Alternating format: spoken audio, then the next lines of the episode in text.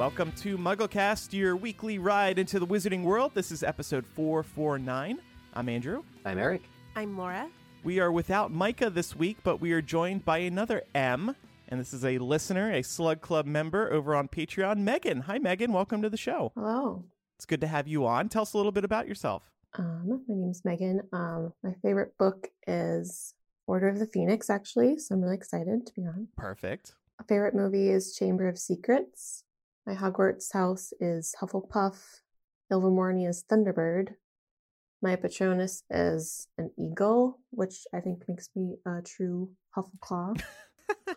and my favorite teacher at Hogwarts. This took me a while to decide, but I'm going to go with Lupin. Okay, yeah.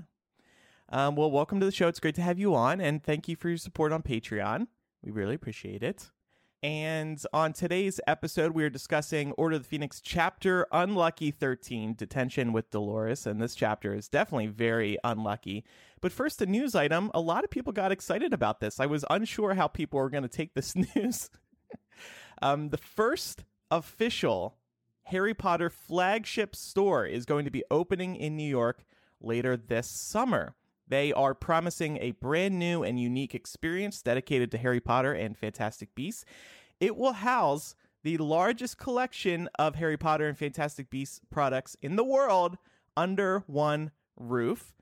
Fans will be able to grab Bertie Bott's every flavor beans, personalized robes, whatever that means, along with rare collectible items, hand signed artwork, and exclusive ranges um, they also are going to have house wands, whatever that means. Yeah, I'm very curious about that. Uh, like, are they going to be like red, green, blue, yellow? Maybe they light up in the house colors. Oh, like how Harry's wand shoots red sparks in the books. yeah. That would be neat. This is one of those ideas I'm surprised hasn't come into existence sooner because we all love our house robes, our scarves, our house edition books, which we've spoken about in recent years, Mhm. but never the wand. The wand has never been personalized by house. And one could argue that the wand is the most personal item in the wizarding world for a Witcher wizard. So to combine the personalization of the house with the wand, that sounds pretty special. I think I would buy one of those. I think maybe they've reached the peak of selling those individual character wands, though. Is what it is. It's like for you know, fifteen years, give or take five. Uh, they've been selling Bellatrix's wand, Voldemort's wand, Harry's wand, Hermione's wand, and so you know they've gotten a majority of the sales they're going to get out of those. I think they'll probably still sell them at this flagship store, but the house wand is like a genuinely new idea. Like you're saying, like, oh, we never thought of this. Could be a cool idea. Yeah, right. So, what do you guys think about this overall? Flagship Harry Potter store. I don't think we ever would have predicted this would be coming. I'm not sure that this is something that the um like fans couldn't do better, I guess. I mean, in certain ways, yes, official licensed merchandise, great.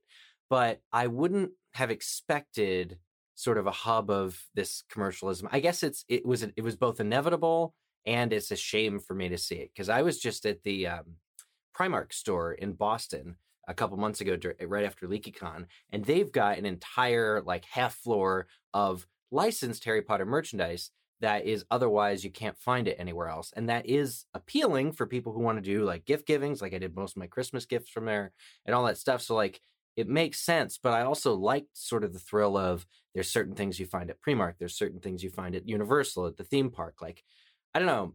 It's I'm torn because at the same time, we have a lot of like I had just decided to support fan artists and fan creators Right. on Etsy and You're things. out of luck. Well, we can still You're not do going to that. be able to visit. Yeah, but you could you committed, so you can't. I mean, you can walk in here, but you can't buy anything. I'm sorry. I, I, I, you know what? I will, I will accept that. I will absolutely accept that. Like this, this came at the worst time because I had just agreed to not buy anything. If it, and I, They're and I taunting you. I'm gonna, yeah, I think that's it. Laura, Megan, what do you think? Is this like something that sounds appealing, or does this sound like just like a cash grab? I think it just depends on how it's done. If it's done well, I think it could be a great experience. I mean, I see here in the notes that there's like a walk up window and they've got signage outside for like coffee and ice cream and butter beer. Um, so while I might not necessarily be tempted to go on a shopping spree here, it could be a cool experience to just walk in and look around. Yeah. Um, I love coffee. Me too. And I was very intrigued by them selling coffee. If they're going to do some sort of Harry Potter coffee and they're going to call it as such, um, I would be extremely into that. And please sell grounds that I can take home and brew at home. And yeah, you also mentioned the butterbeer and the ice cream. I feel like they are going to be selling the same butterbeer that is available in the theme parks. The studio tour does this.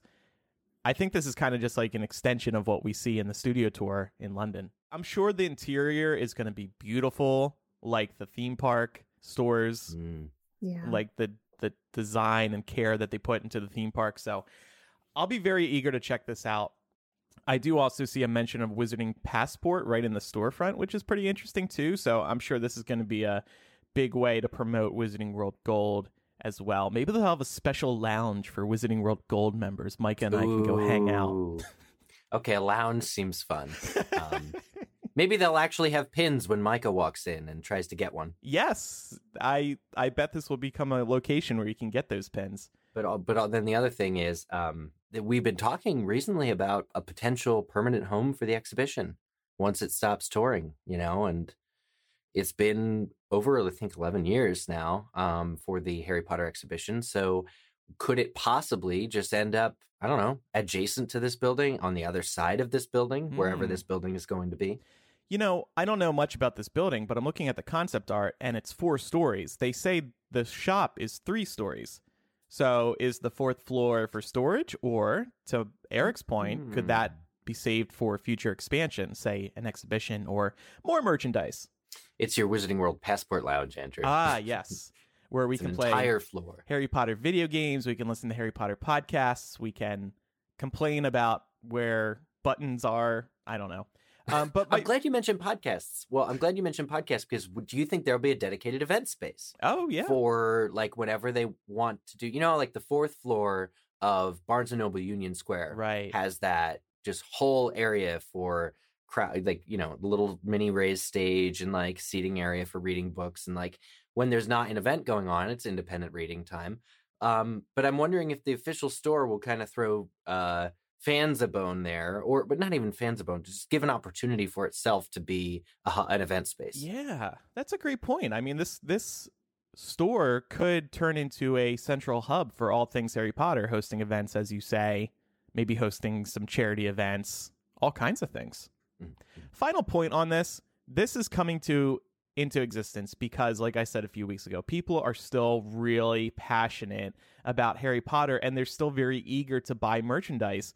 And you mentioned that shop, Eric, that has a special Harry Potter section. Barnes and Noble has them too. Box Lunch, Hot Topic, everywhere you go, Harry Potter merchandise is available, and it seems to be selling really well. And they've got all kinds of partnerships with Pottery Barn, and you know, you name it, they've got a partnership.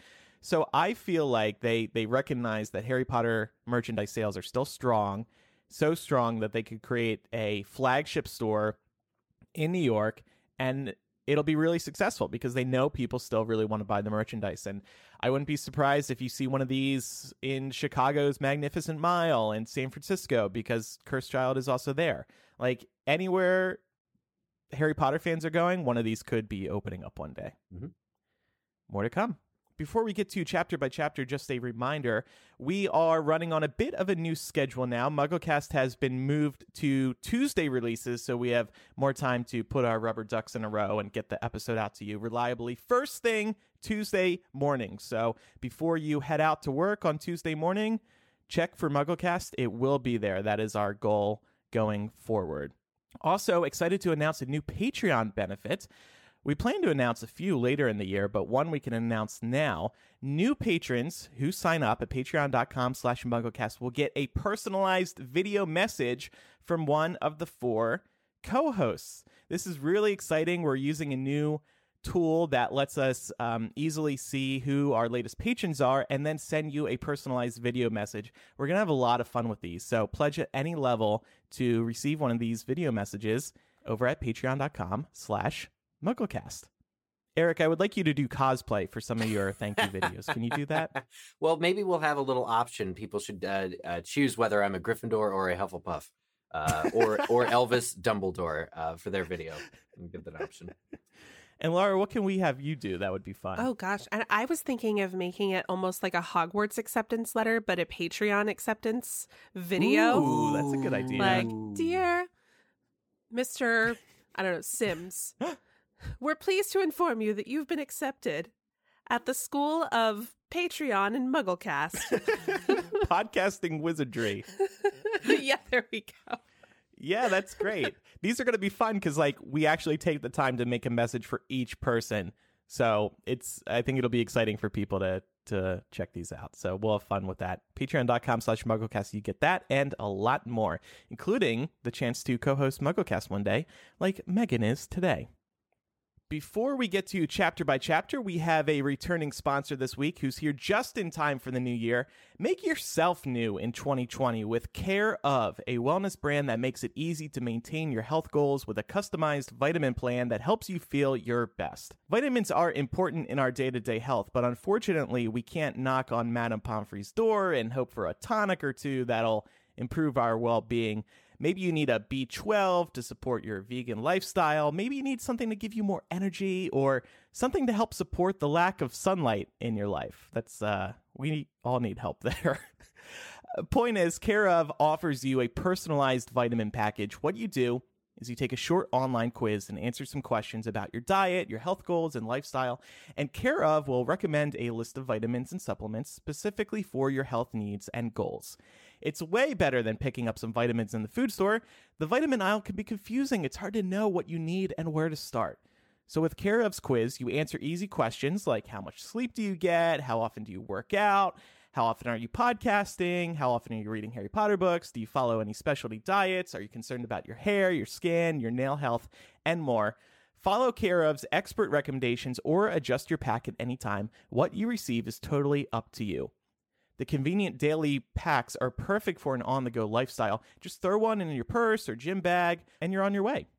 I love these because they have your name on them. They come in a cute little box, and each one has some sort of daily fun fact or quote on it. So it's fun to grab one each day.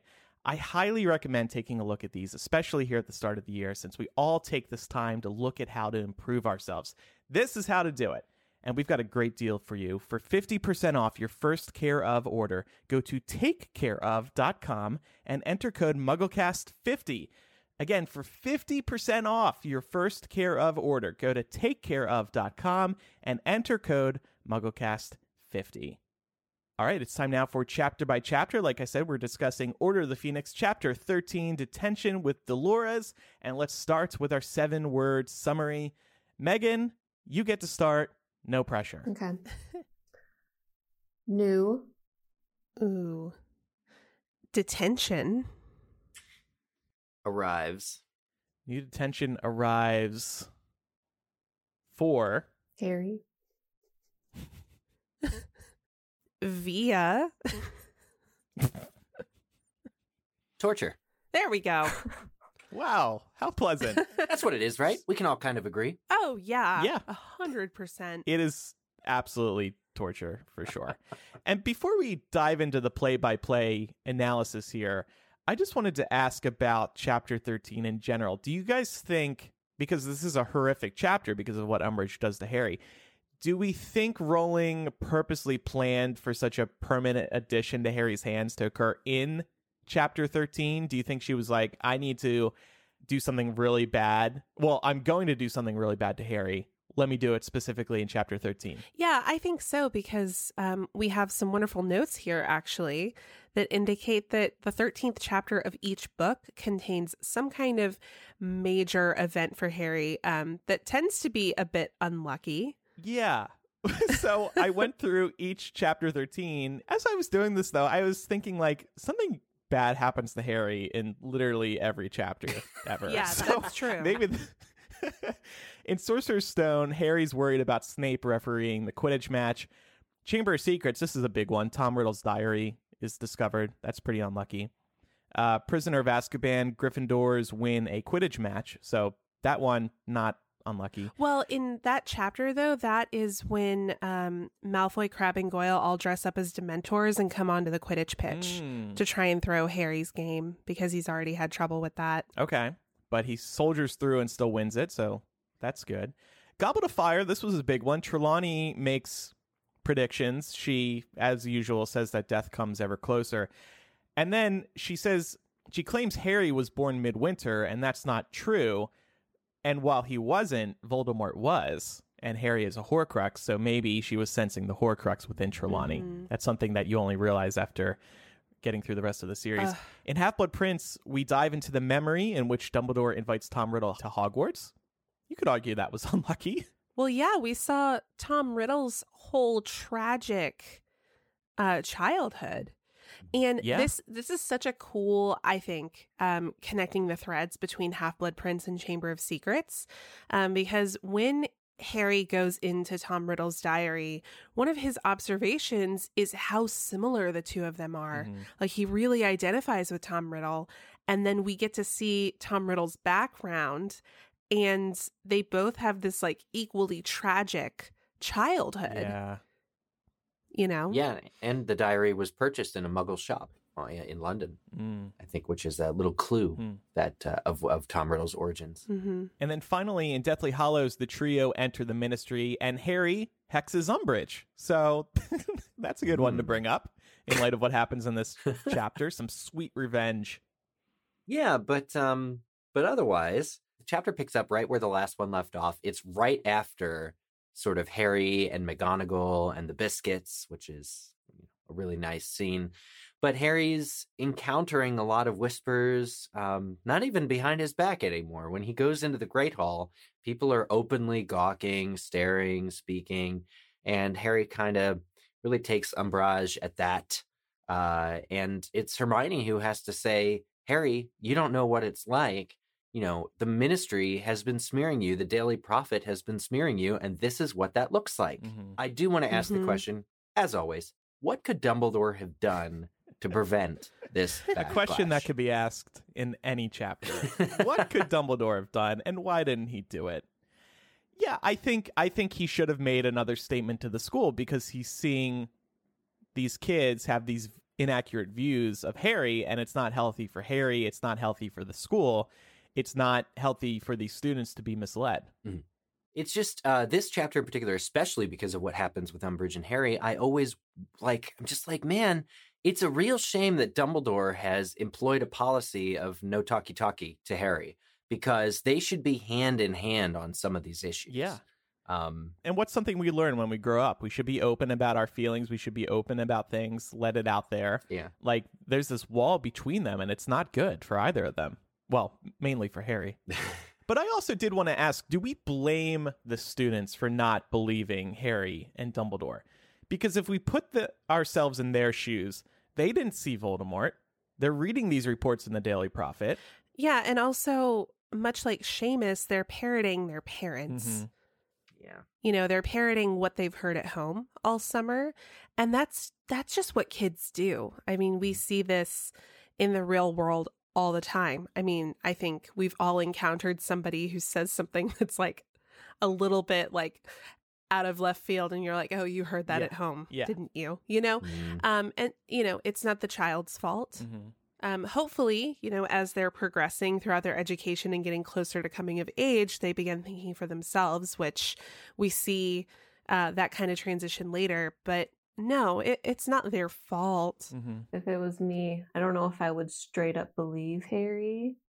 Like I w- wouldn't want to put blind trust in him just because he just came back with Cedric's dead body. I would ask questions like, "How did he die?" instead of just I don't know, believing the ministry. Like, "Oh, nothing happened," you Yeah. know. So I would at least question it, even if I didn't outright believe Harry without Yeah. anything.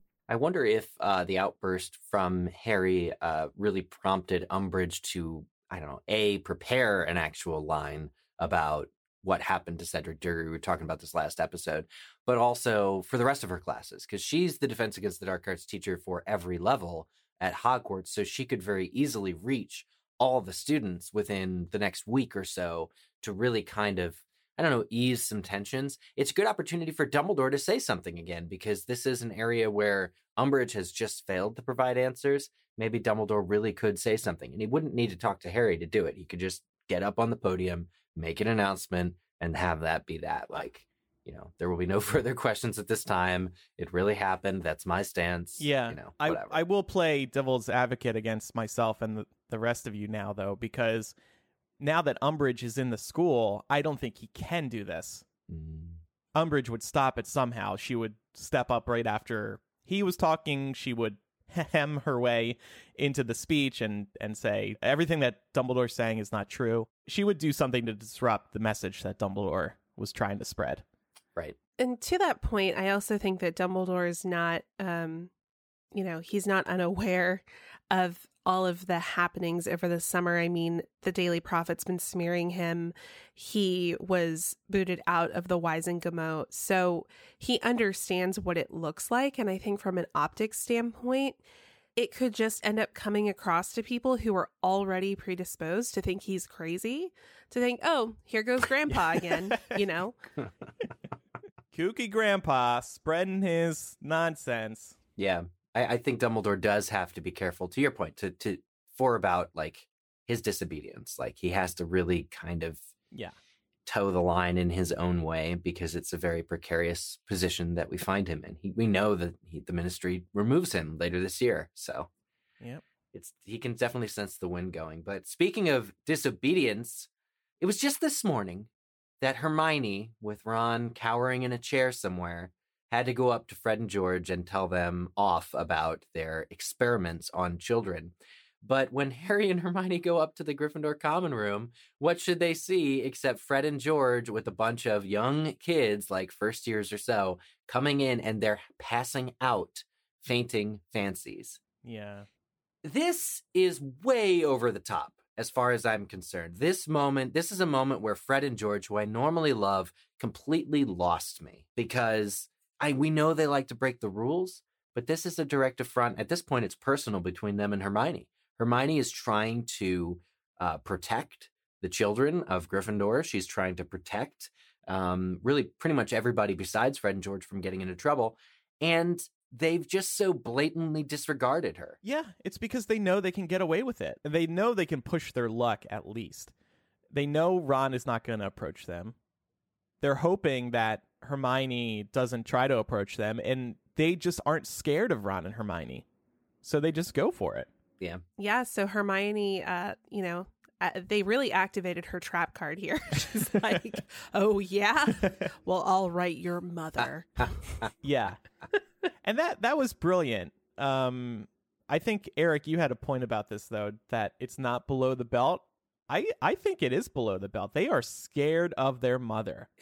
They know a howler could be sent and they don't want to face that or another summer. I guess they could live at their on their own at this point, but they don't want to face their mother's wrath and maybe they're also considering the fact that their mother is pretty fragile right now. If you think back to what Oh, happened at 12 Grimmauld yeah. Place, like they don't want to upset her. They don't want to stress her out more than she already is. Because of course deep down they care about their mother and and they don't want to hurt her. So to think that their mother might be hurt by this mischief that they're up to. That so what makes it below the belt? I think it's perfectly fair. I think it puts them what they're doing in perspective. Yeah. Yeah. I mean, well, like, It's- and Hermione only totes it out as a matter of last resort because she's asked Ron to join her multiple times. Ron, you coming? Ron, you. He says, I think you got this. Whatever, whatever. He sh- shrinks away. And she even asks them, and then they say that it's okay because they're paying the students who are volunteering. And I'm thinking two things. One, I'm thinking, does that make it okay? And it's because Harry, uh, who's watching the whole thing from across the room, instinctively feels like they didn't properly tell the kids what they'd be getting into. They seem to be confused when they wake up from their fainting. Uh, and so Harry's like, yeah, they didn't, they didn't, they definitely didn't tell people. And then second, who, whose money are they using to pay these kids, by the way, for the, for their being test subjects? Is it part of the thousand galleons? Because I think that Harry probably wouldn't enjoy uh, seeing his money used in that way. No, probably not. So it's just very problematic. And I'm like, so so I Mhm. feel like Hermione needed to put a stop to it. She was getting zero support from Ron and slightly le- uh, more support, but not much from Harry. And I think that bringing in their mother was the only thing she could do reasonably to get it to stop. Yep. Short of taking a hundred points from Gryffindor House, which affects everybody. hmm Yeah. And I mean, they do, Fred and George do mention that they've already tested all the products on themselves just to make sure that, you know, they're not poisonous or detrimental in any way. But what if one of these kids had some kind of allergy, you know? Oh. Exactly. Testing them on themselves is not does not mean that these things are safe because as you say, Laura, other bodies can have different reactions to these treats. And just just the previous chapter, they said there's no cure for the nosebleed nougat. so, Just bleed out. yeah, they just bleed out. You shrivel up. He says. So I, I honestly think that maybe they're they haven't been testing all of them on yourselves, but the point about the allergy is the good one. So I'm glad at least for now it seems like Fred and George are having their I don't know, their their regular cavalier processes kind of put into check. Mm-hmm. But if Hermione didn't do it, nobody would be doing it. So I and I- and I, we mentioned this last year. Uh, Micah, I think, mentioned this last uh, week as well. But where are the head boy? Where are the head girl? Who are they? Presuming they're they, they're here, um, you know, to put a stop to it. But really, Fred and George are running rampant. And it's kind of for me. This was seeing them usually brings a smile to my face, and this time it was the opposite. I was like, these guys actually kind of suck right now because this is the last thing any of us need. Mm-hmm. That's why Micah isn't here this week. By the way, he went to go look for the head boy and head girl, and he's also going to try to. Um, he's going to sample some biscuits over in England while he's over there. He's really curious. You know, it's funny though because I also turn on a dime uh, when it comes to thinking about Hermione in this chapter. Because very next, she comes back to where Ron and Harry are sitting and starts pulling out these hats that she's been knitting for, for the house elves. Yeah. And this is a point where like, I can't get I can't get with Hermione on this. She is deliberately hiding these hats underneath rubbish that we know the house elves are the ones who kind of clean up, tidy up around here. She is attempting to free Hogwarts elf labor without doing it through the proper channels. This is a guerrilla campaign Right. to free them. Right. And that's the problem. That that seems below Hermione Mhm. to try and free them in this way. Why not go to Dumbledore or McGonagall and put on a presentation on why these house elves should be freed and how Hogwarts can still run without the house elves? Her mission is good. I don't think anybody wants to fault her for freeing the house elves. However, the way she's going about it is all wrong.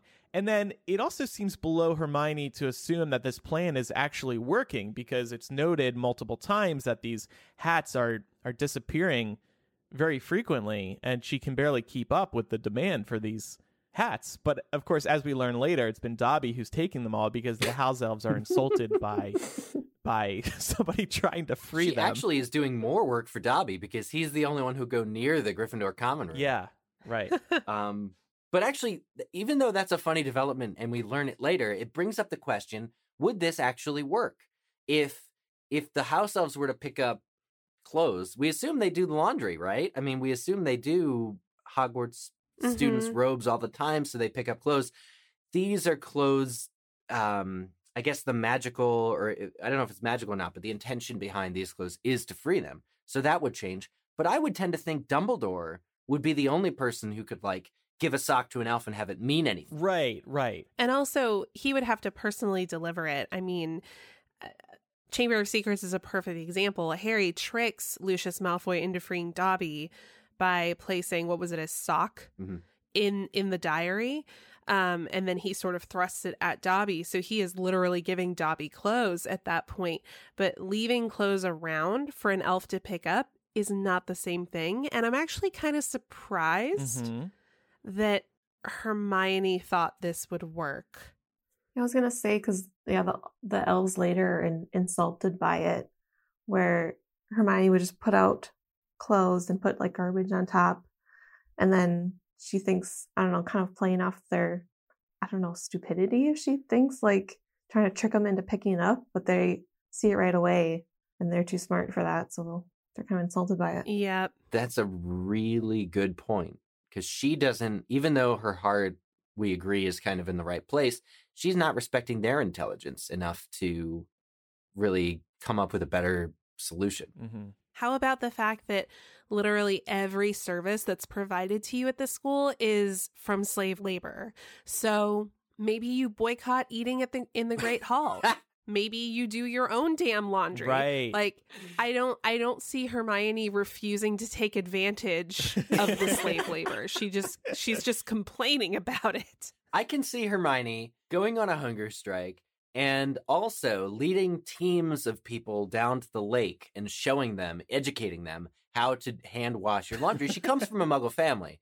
Like, I'm sure that at one point she's uh, cleaned clothing in a sink, you know, or something. So she could really be I'm much more effective than she is. Mm-hmm. I think this is a moment of very economical character development from the point of J.K. Rowling to like have her do this but it raises i think a lot of questions and and chief among them being don't the house elves serve at the pleasure of the headmaster wouldn't he have to free them without having a conversation with dumbledore she can't hope to actually attain her goal I just chalk this up to a kid being a kid. This is something Hermione would look back at later and just go, What was I thinking? Mm-hmm. And now that she's the minister for magic, maybe she could make a difference in Hogwarts in terms of the house elves being there. oh yeah I was going to say also, I think to Hermione's credit, she is fighting an uphill battle here. Nobody takes Spew seriously. She, I mean, even Harry and Ron, who I, I would say are are good, relatively moral people, have kind of treated it like, oh, this is Hermione's little cause, you know Yeah. we, we don't really indulge her on it all that much um, and it, it comes across kind of crazy in the context of this world where house elf slave labor is just normal Mm-hmm. here's the comparison i'll draw uh, veganism and meat eating like we needed something we needed an alternative that was easy like the impossible burger we you know now you can go to burger king and get the impossible burger Right. um, before that, you might have hated animal cruelty. You might have hated the beef industry and what it's doing for carbon emissions and all this other stuff. But it's like, oh, become vegan or or start eating more plant based food and get rid of meat. Um, cut out meat. How am I going to do that? How on earth would I even begin? Right. Well, things had to exist. The the the method had to be put in place first. People need to be given the alternatives, shown the alternate method, and it needs to be, unfortunately, as easy as possible for them to switch in order for them to stop. And that's Hermione needs to, I mean, I guess in order for it to work easier, should have shown people the alternative to using the elf labor at Hogwarts. That's a great point. Which should be easy. The alternative is magic. Like yeah. we've seen that mrs weasley uses magic to cook. Yeah. you can use magic to cook. You can use magic to wash your clothing. Like i mean if people were able to vanish their poo away you can't tell me that you couldn't just like magic your clothes clean without having to like physically wash them So that's what Hermione should have done an after hours class where she teaches people how to clean their own clothes, how to make their own food, and do everything else that the house elves currently do. And if you don't want to politicize it, you don't need to say this is to free the elf labor and all this stuff, but it's making people independent for the future when odds are when as soon as they leave Hogwarts, they're not going to have elf labor doing all these things for them. That's a good point too. Yeah, like you better get ready for the real world. So I think we've solved it, you guys. I think we've We did, absolutely. So we actually have a really good Care of Magical Creatures class. And I just got to say, I know that Harry is sad about Hagrid, but it's really refreshing in this chapter to get a class that seems perfectly conceived, well executed, and bottom line, interesting, right? With no catch. We learn about bowtruckles. Fascinating, and it feels like an Easter egg in hindsight because Bowtruckles take center stage in Fantastic Beasts. They do. Yeah, and it's it's it's we learn that they're tree guardians that they live mostly around wand trees, uh, particularly the trees with which um, you know Ollivander finds uh, wandwoods, and he uh, has to be a pretty skilled wizard. We learn because bowtruckles have really razor sharp, uh, pointy bits, and also get very defensive of defending their home. So it's kind of it made me really appreciate Ollivander learning more about bowtruckles. Yeah. And Megan, you found some pretty interesting information about bowtruckles, right? Yeah, I think in the book it says they eat wood lice and then fairy eggs. And this stood out to me because I realized I didn't know much about fairies in the Harry Potter universe. So I kind of did a little research. Um, they're mentioned a few times in Prisoner of Azkaban and Goblet of Fire for decorations, um, particularly at the Yule Ball when Hagrid and Madame Maxime were having their conversation. She gets up and swarms of fairies rise up around her. Mm. Um, and then in the Fantastic Beasts book, it says they can lay up to 50 eggs at a time on the underside of leaves in those wand trees, and that there are kind of two types. They're either conjured by wizards for decoration, like we've seen, or found in woodlands. Hmm. Interesting. I wonder if all these little pieces of Fantastic Beasts were a signal that J.K. Rowling was really interested in creating a whole other story uh, this early on, even while writing Order of the Phoenix, because I think about bowtruckles, I think about these newt references in the previous chapter. It's like J.K. Rowling was itching to go this direction, and she did say it later on that like if this was if I was going to write another story, this was going to be the one because I do feel most passionate about it. So we do see some hints of it here. Yeah, and Grubbly Plank has a good humor about it. She's teaching the class. She says, if angered, they will gouge out human eyes with their fingers, which, as you can see, are very sharp and not at all desirable near the eyeballs. She's she's a great teacher, you guys. She's humorous. She's like informative, and the lesson is to take a, a bowtruckle carefully and just draw after close enough inspection, like look at it long enough that you can draw a sketch and label or identify the body parts. Yeah. Like she's doing this with live beasts. It's not like they had to dissect a toad and do this or anything like that. And it, in fact, Harry loses his. it goes off into the woods. but I, I think that it's just a really good class and evidence that whatever hole Grubbly Plank lives in when Hagrid's the teacher, uh, she should be sort of full time all the time. And was that J.K. Rowling's goal to make her an attractive teacher so we as a reader don't really miss Hagrid too much? or maybe the students? I think it's intended to generate internal conflict because you're like, very much like Harry in this instance, where you're like, oh, I love Hagrid and I care about Hagrid. Oh, but she's actually a better teacher. right, right. You know? Also, I will just say, I think she has the worst name out of any Harry Potter character in the series. Grubbly Plank. It what like J.K. Rowling was thinking of a name for this teacher. She's like, okay, Professor Grubbly. Mm, I don't know. That's not dumb enough. I need to add a second name to this professor's last name. I know, Plank. It just makes me think of a moldy piece of wood. I just think of like a pirate walking on a plank out to their death. Well, speaking of bowtruckles, um, rereading this was really interesting to me because I feel like I, I had forgotten that they can actually inflict physical, like real physical harm. Because in Fantastic Beasts, they're kind of cute, Mm-hmm. you know? And I, I don't know. I just, I, I wonder if we're going to see more of the dark side of bowtruckles moving forward. Fantastic Beasts and the Dark Side of the Bowtruckle.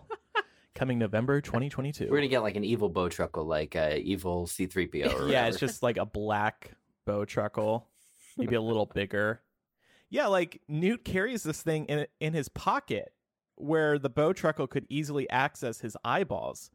So that does sound pretty dangerous. Newt is a badass. he must have a really good relationship with the bowtruckle because I wouldn't want to risk that. yeah. Well, wasn't it that wasn't it that Pickett was uh, picked on by the other bowtruckles? He's like Oh. the Rudolph of the uh, the bowtruckles or something. Aren't his hands like leaves? So they don't Oh, yeah, have they don't the, the sharp. sharp He's been maybe uh, twigs. maybe or- neutered. They'll Oh, never never. make the bowtruckle evil because it is a product they could sell in the flagship Harry Potter store, and if it's evil, nobody will buy it. Wait, wait, wait! You're wrong because Death Eater stuff sells all the time, like hotcakes. Oh, that's true. So Mhm. the bowtruckle will start appealing to the dark Harry Potter fans who But I like that Pickett has leaves for hands because he's a man of peace.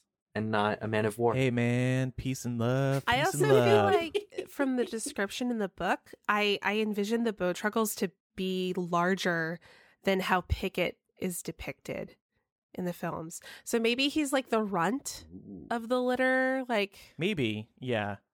I suppose they had to make Pickett small enough to fit into Newt's pocket, so that could be a factor because it is cute. Well, I always imagine uh, walking sticks, aren't they called? The bugs that are that you you literally think they're like part of a leaf or part of a part of a tree. oh yeah. Mm. I, th- I think about those a lot. But um, Harry does openly kind of ask what's with Hagrid, uh, and Grubbly Plank, um, I think, directly answers that it's none of it. I, f- I forget exactly what happens, but Malfoy overhears, um, of course. And actually, this is kind of a very weird, unexpected moment for Draco to come and kind of make fun of Harry. But he really lays on thickly that Hagrid is up to something big Yes. and also might have been injured. We know that this is true. hmm Both of those things. Yeah. How does Malfoy know? I think you have an idea, Megan. Yeah, I had just looked ahead and later in the book when ha- Hagrid's telling the story, um, there was the old Gurg, old Gurg that got thrown out, and the new Gurg had told the Death Eaters about Hagrid and Madame Maxime.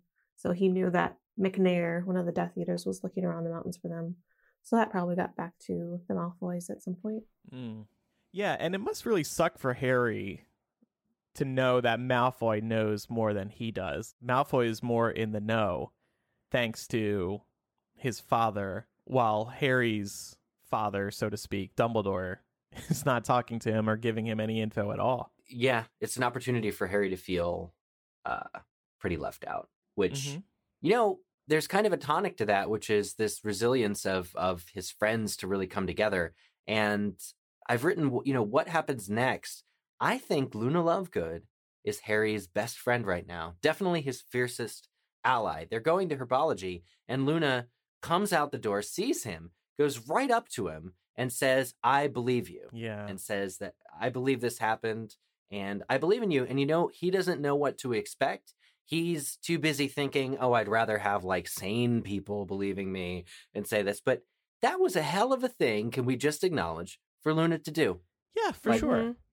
I mean, think about when you're low in life and maybe you don't want to talk about the things that are going on, and a good friend of yours or an acquaintance, like Luna would be at this stage, just comes up to you and says, I believe you. But even Hermione throws shade on Luna, and she again mentions the Quibbler, and she says that Harry can do much better than Luna. And I'm thinking, girl, are you reading the same book we're reading? Because we're talking about Daily Prophet smearing Harry, and here's the Quibbler, an alternative uh, that isn't government run, and you're gonna you're gonna trash it because what? It's not I don't know popular, or it's not official, or it's not you know, like her problem, I, I think that we've found an area of hypocrisy for Hermione here uh, in the way that she initially treats Luna. Yeah, agreed. She's not seeing the value in allyship, right? Mm. Allyship does not mean that you necessarily believe all the same things as the person that you're attempting to ally with,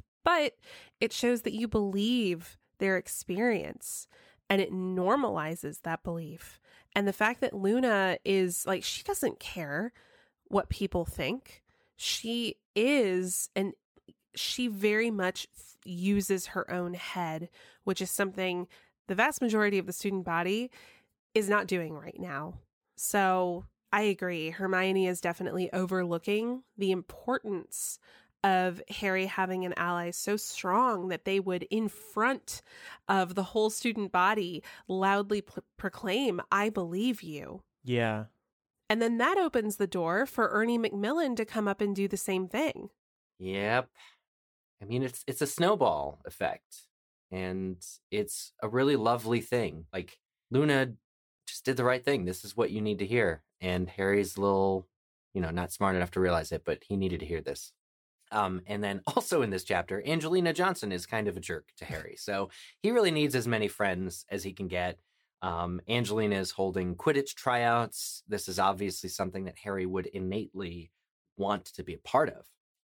But he can't because of detention, and he is a little hesitant to tell her. And really, this is the point where we get to the namesake part of the chapter detention with Dolores. I guess I'm trying to read back or trying to remember when I was 15 and reading this book for the first time what I expected out of Yeah. detention. Well, Um, what's pivotal here is that before this chapter, you just see Umbridge as an annoying teacher who's mean. It's another Snape. But then once you see what she does to Harry in this chapter, she goes from that to just pure evil. To force a student to cut themselves again and again over a period of four days and not stop until he is bleeding to her satisfaction. That is pure evil. So the first time we read this, I think you're just seeing her as another Snape. And then once you get through that, you're like, wow, yep, she goes beyond Snape. She is a horrible human being. And this is just the beginning. I think that's a good point. I think that this chapter very quickly sets her apart from even Snape. Yeah. Yeah. I think I think you're exactly right on that. Um, but I, I kind of have to laugh because Harry is woefully unprepared to handle this situation. He does the best he can in terms of bearing the pain. He says, you know, he won't give her the satisfaction of um, seeing him, you know, openly wince, really. But he does go to the first detention and say, Hey, can I have off Friday? Yeah. and I'm thinking, this is this is clearly there's no universe in which this would have worked. No. And probably not for any teacher because, as Umbridge brings up, the point of detention is to take you away from things you would be doing otherwise, especially something that might be really meaningful to you. And it's to teach you a lesson that if you didn't screw up, you could have been at that Quidditch tryout, but you're not because you messed up. So don't mess up again. Yeah, and it, it's interesting that it just ends up that Harry can kind of see the pitch from the window, and he's able to pretty much figure out most. He's like he's able to basically catch tryouts anyway, um, which is a weird choice, but kind of fortunate. Um, but really, on that line, I don't think Umbridge is wrong. It's just on the actual detention process. Mhm. So, what do we make of this actually happening at Hogwarts? Umbridge torturing a student like this. And I really have to give it to Harry to not even wince Yeah, during this because I would. I'd be screaming. I question how the quill was first conceived, why it exists. Yeah. this is not something that Umbridge made. It's something she procured, surely. Mhm.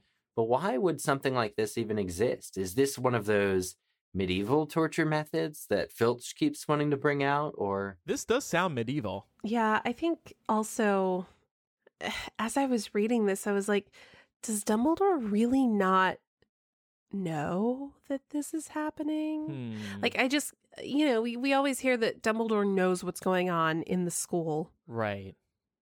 So I'm like, do you know? And just, are you like doing the whole for the greater good thing and just being like, well, sorry, Harry, just gotta live with it? Is this for the greater good? Could one argue that? if he draws the line at Trelawney not being able to be physically removed from the school, why is he allowing his students to be mutilated, Mm. especially Harry? hmm I feel like he would know. Does he ever find out about this later? I can't really remember. I don't remember. think so. And it's I don't think it's like in the movie where everyone does it. Like everyone gets detention like this. I think it's just Harry. Yeah. I, if I were Harry, I definitely would tell Dumbledore and Umbridge at some point. Well, obviously, Harry runs out of time with Dumbledore by the end of the next book, but uh, maybe tell McGonagall at some point, like, hey, this was happening at Hogwarts. Can you make sure this never happens at the school again, please? Harry just it's so interesting how internally Harry takes this uh, this task. Um he sees it as Umbridge like in a person uh, it's a personal attack on him. The line he has to write is I must not tell lies. I must not. And it's a personal confrontation between him and Umbridge over this the sanctity of the truth of telling the truth and i think that he really just internalize he makes it a personal war And he knows that if he goes to his head of house or goes to Dumbledore or goes to Madame Pomfrey, that they that you know they might take the appropriate actions and stop her from doing this but he doesn't want to give what he sees as the satisfaction to Umbridge of having to be rebuked. And Yeah. he's like, I will bear this. Do your worst. And I think that's so heroic of Harry, despite, you know, we really feel bad for him. Yeah. And the other sad thing about this is something that I brought up at the end of last week's episode. Those scars stick with Harry for the rest of his life. You still see them on his hands in Harry Potter and the Cursed Child. And when you're when you're watching it from far back in the theater, you probably won't even notice. But if you look at publicity photos of the actual show, you see the scars on his hands. And I guess they made a point to include those because it speaks to the darkness that is still within Harry. You don't see those in the movie after after movie 5, right? I mean that stuff is gone. So they must have put those on just to like I said, make a point about things still disturbing Harry even in his later years. Yeah. It does make me wonder um, has Hogwarts protocol changed at all since the trio went? Like, are they confident when they send their kids to school? Like, yeah, this is going to be fine. Right, you would be uncomfortable, wouldn't you? Well, I guess knowing that McGonagall is running the show might assure them. It's no longer a security nightmare. Right. It's all over. Dumbledore's out. Good times to be had at Hogwarts now. I don't know. I would, Laura, send my kid there and keep a close eye on things that are happening. I would maybe write to them and be like, hey, is everything okay? How are things going? Are the staircases still moving? Are the house elves still there? Um, is McGonagall actually monitoring everything that's going on? Are you aware of any dark magic or dark items? Yeah. Yeah. I also feel like culturally in the wizarding world, there's just this sort of tacit acceptance that this is just the way things are. Just deal with it. Yeah. It's just normal. Welcome to Hogwarts. Things will always be messed up. I mean, it, it eventually gets worse with the Electus and Alecto and Amycus uh, performing spells on the kids, right? Right. Um, I think anything from there is is can only it can only go up. Yeah.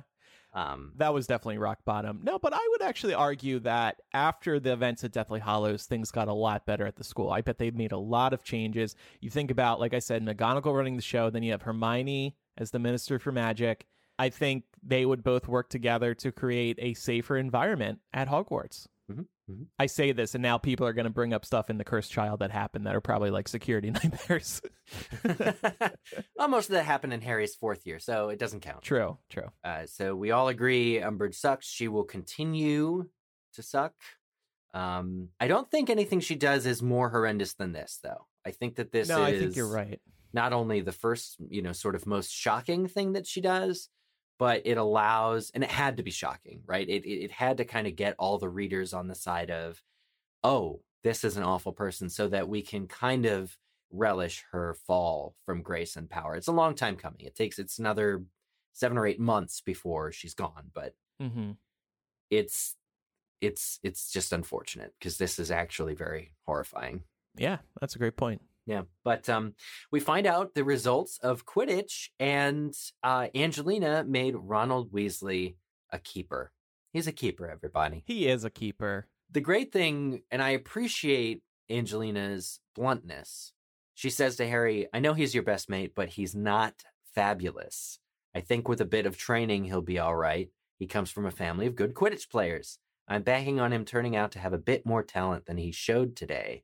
This is good advice, and I think that she doesn't specifically boil it down to nerves. We know Ron suffers from nerves Yeah. and has that as a real problem.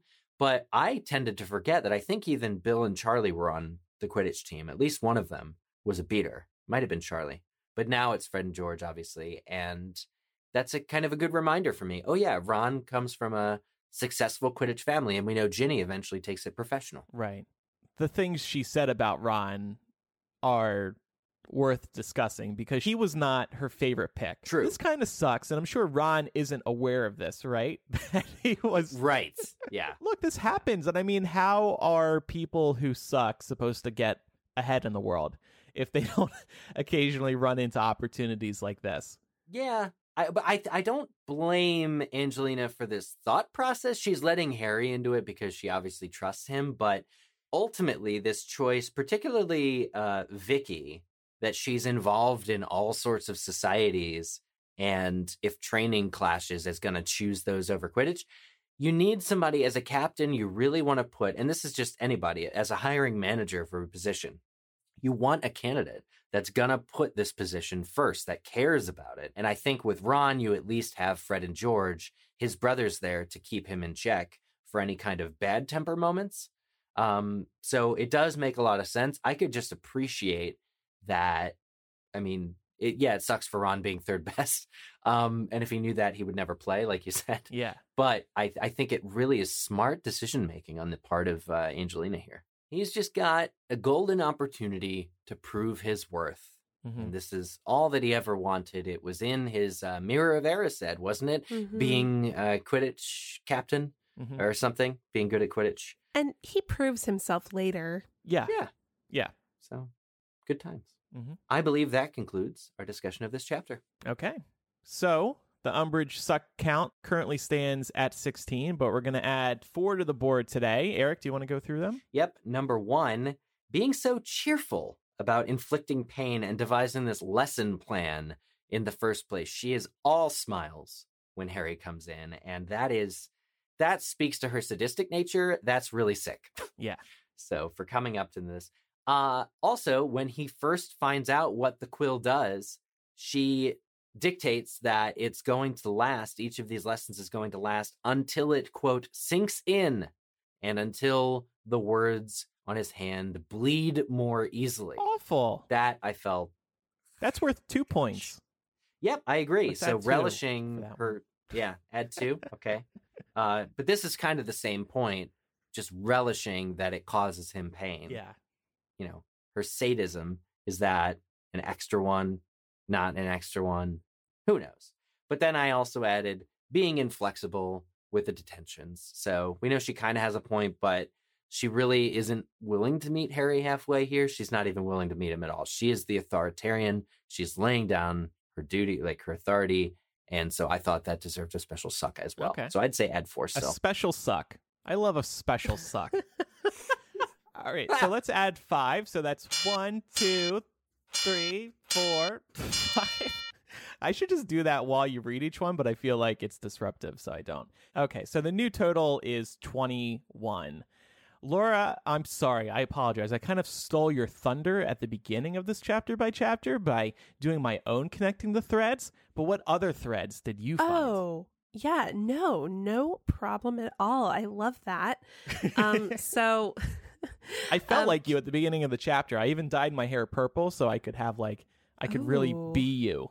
you're gonna have to go pink because that's what I'm doing next. Oh man, I can't keep up. So, one of the first threads that I connected between chapter 13 of Order of the Phoenix and chapter 13 of Prisoner of Azkaban is this idea of mistaking the villain.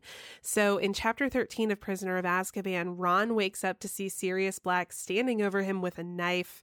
Ron, of course, believes that Sirius was going to hurt him, or looking for Harry, rather. Um, but what he's actually looking for is Scabbers, aka Peter Pettigrew. Um, then in chapter 13 of Order of the Phoenix, Harry feels a searing pain in his scar when Umbridge touches him. And he tells Hermione that he assumes that um, she might be being controlled by Voldemort, similar to how Quirrell was controlled by him in book one. And ultimately, here we know that Umbridge is a villain, but she's not the villain, if that Mm. makes sense. Mm-hmm. Um, then we also have some Draco manipulation and distraction tactics happening in chapter 13 of both of these books. So, like I mentioned earlier in Prisoner of Azkaban, chapter 13, Draco, Crabbe, and Goyle dress up as Dementors and enter the Quidditch pitch to throw Harry off his game. Um, really, here they're just trying to appeal to his fear and anxiety of Dementors. And then in this chapter, as we talked about earlier, Draco alludes to this idea of knowing that something bad has happened to Hagrid, again, appealing to Harry's anxieties here. And in this case, Harry's ignorance about where Hagrid is. Um, and it's all in an attempt to sort of like make Harry feel uncomfortable in his own skin, especially in places where he should be comfortable, like the Quidditch pitch, like the Care of Magical Creatures class. Then we have this theme of Ravenclaw allies. So even though Harry and Cho are Quidditch rivals in chapter 13 of Prisoner of Azkaban, um, playing against each other both as seekers, she actually alerts Harry to the quote unquote dementors on the pitch. Even though they're currently um, playing against each other, Harry ultimately still wins the match as a result of this. And then in this chapter, as we talked about earlier, Luna announces for all to hear that she believes Harry without regard for how she might be perceived for that. Hmm. Interesting. Thinking back to that moment in Prisoner of Azkaban, chapter 13, when Sirius was holding a knife over Ron, maybe not the best way to approach a child. yeah, but he's he's been in Azkaban for 12 years. He he's stunted. Right. He doesn't know how to present himself around other human beings, I guess. Right. Also, like, what was he going to do? Like, show up and be like, hey guys, I'm Sirius Black. Um, please don't be alarmed. I'm just here to kill your rat. Makes perfect sense, dude. Go for it. I actually had one more um, for Prisoner of Azkaban. Um, just in chapter 12, Harry is starting his nighttime lessons with Lupin, where he le- learns to protect himself from Dementors. And that's very different from his nighttime detentions with another DAD, Professor Umbridge, where she's actively harming him. Yeah, that's awesome. That's like a direct contrast. Yeah. Megan had to get a reference to her favorite character in in here. I think that's what that was about. Time for MVP of the week. I'm going to give it to Angelina for giving Ron this opportunity that he really wanted. It was the feel good moment of the chapter. I'm going to give mine to Ron for showing the value of reliability. You know? Is that a joke? No. Because he doesn't stand up for Hermione at all when she's attacking Fred and George. Well, I mean reliability when it comes to like Quidditch. Hmm. No, because it is true that I would rather, if I'm like choosing somebody to work with and I have an A student and a B student, but the A student is totally flaky and isn't going to follow through and isn't going to show up, but the B student will, Mhm. I'd go with the B student because reliability and dependability are important. So And they- important. They can take you a long way. Yeah. Just having those two aspects could probably get you anywhere you need to be in life, to be honest with you. I just got too real for me for a moment. Eric, how about you? I gave mine for uh, to the house elves for sticking it out. Um, Hermione is presenting them with a real challenge.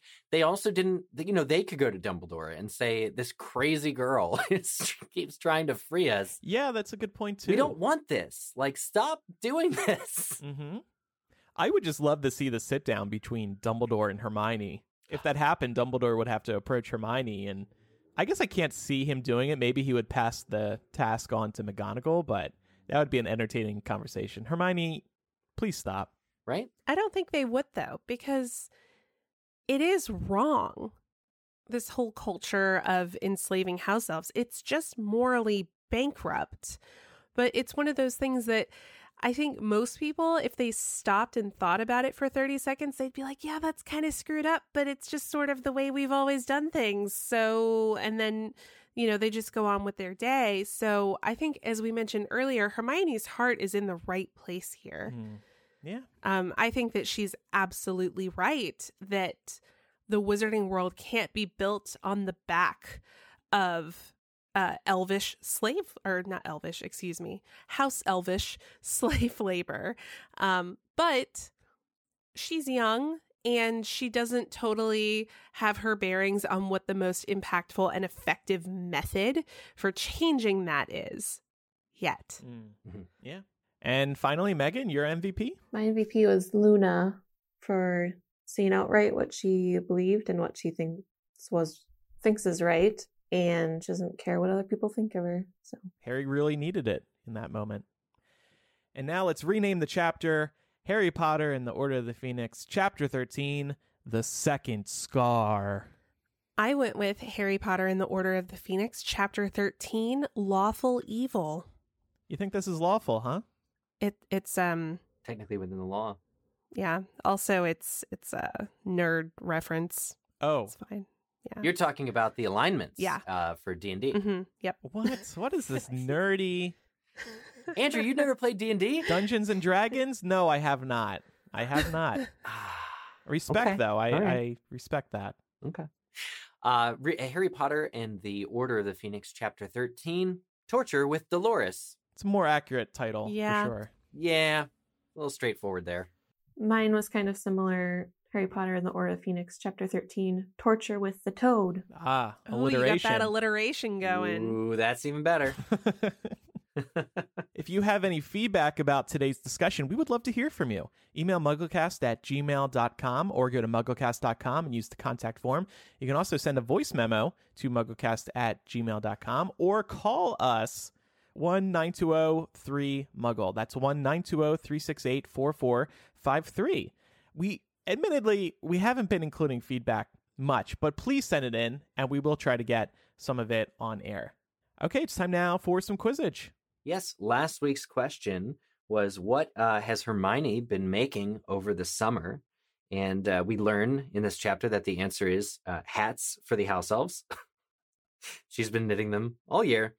Uh, correct answers were submitted to us by Count Ravioli, Beth McGaughy, Incessant Bookworm, The Cat's Pajamas, You and the Quizzitch Player, Marie, and Tara.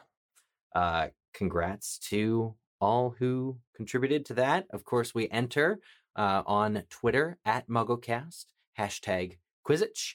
And next week's question is What does Cho refer to Ron as uh, to Harry?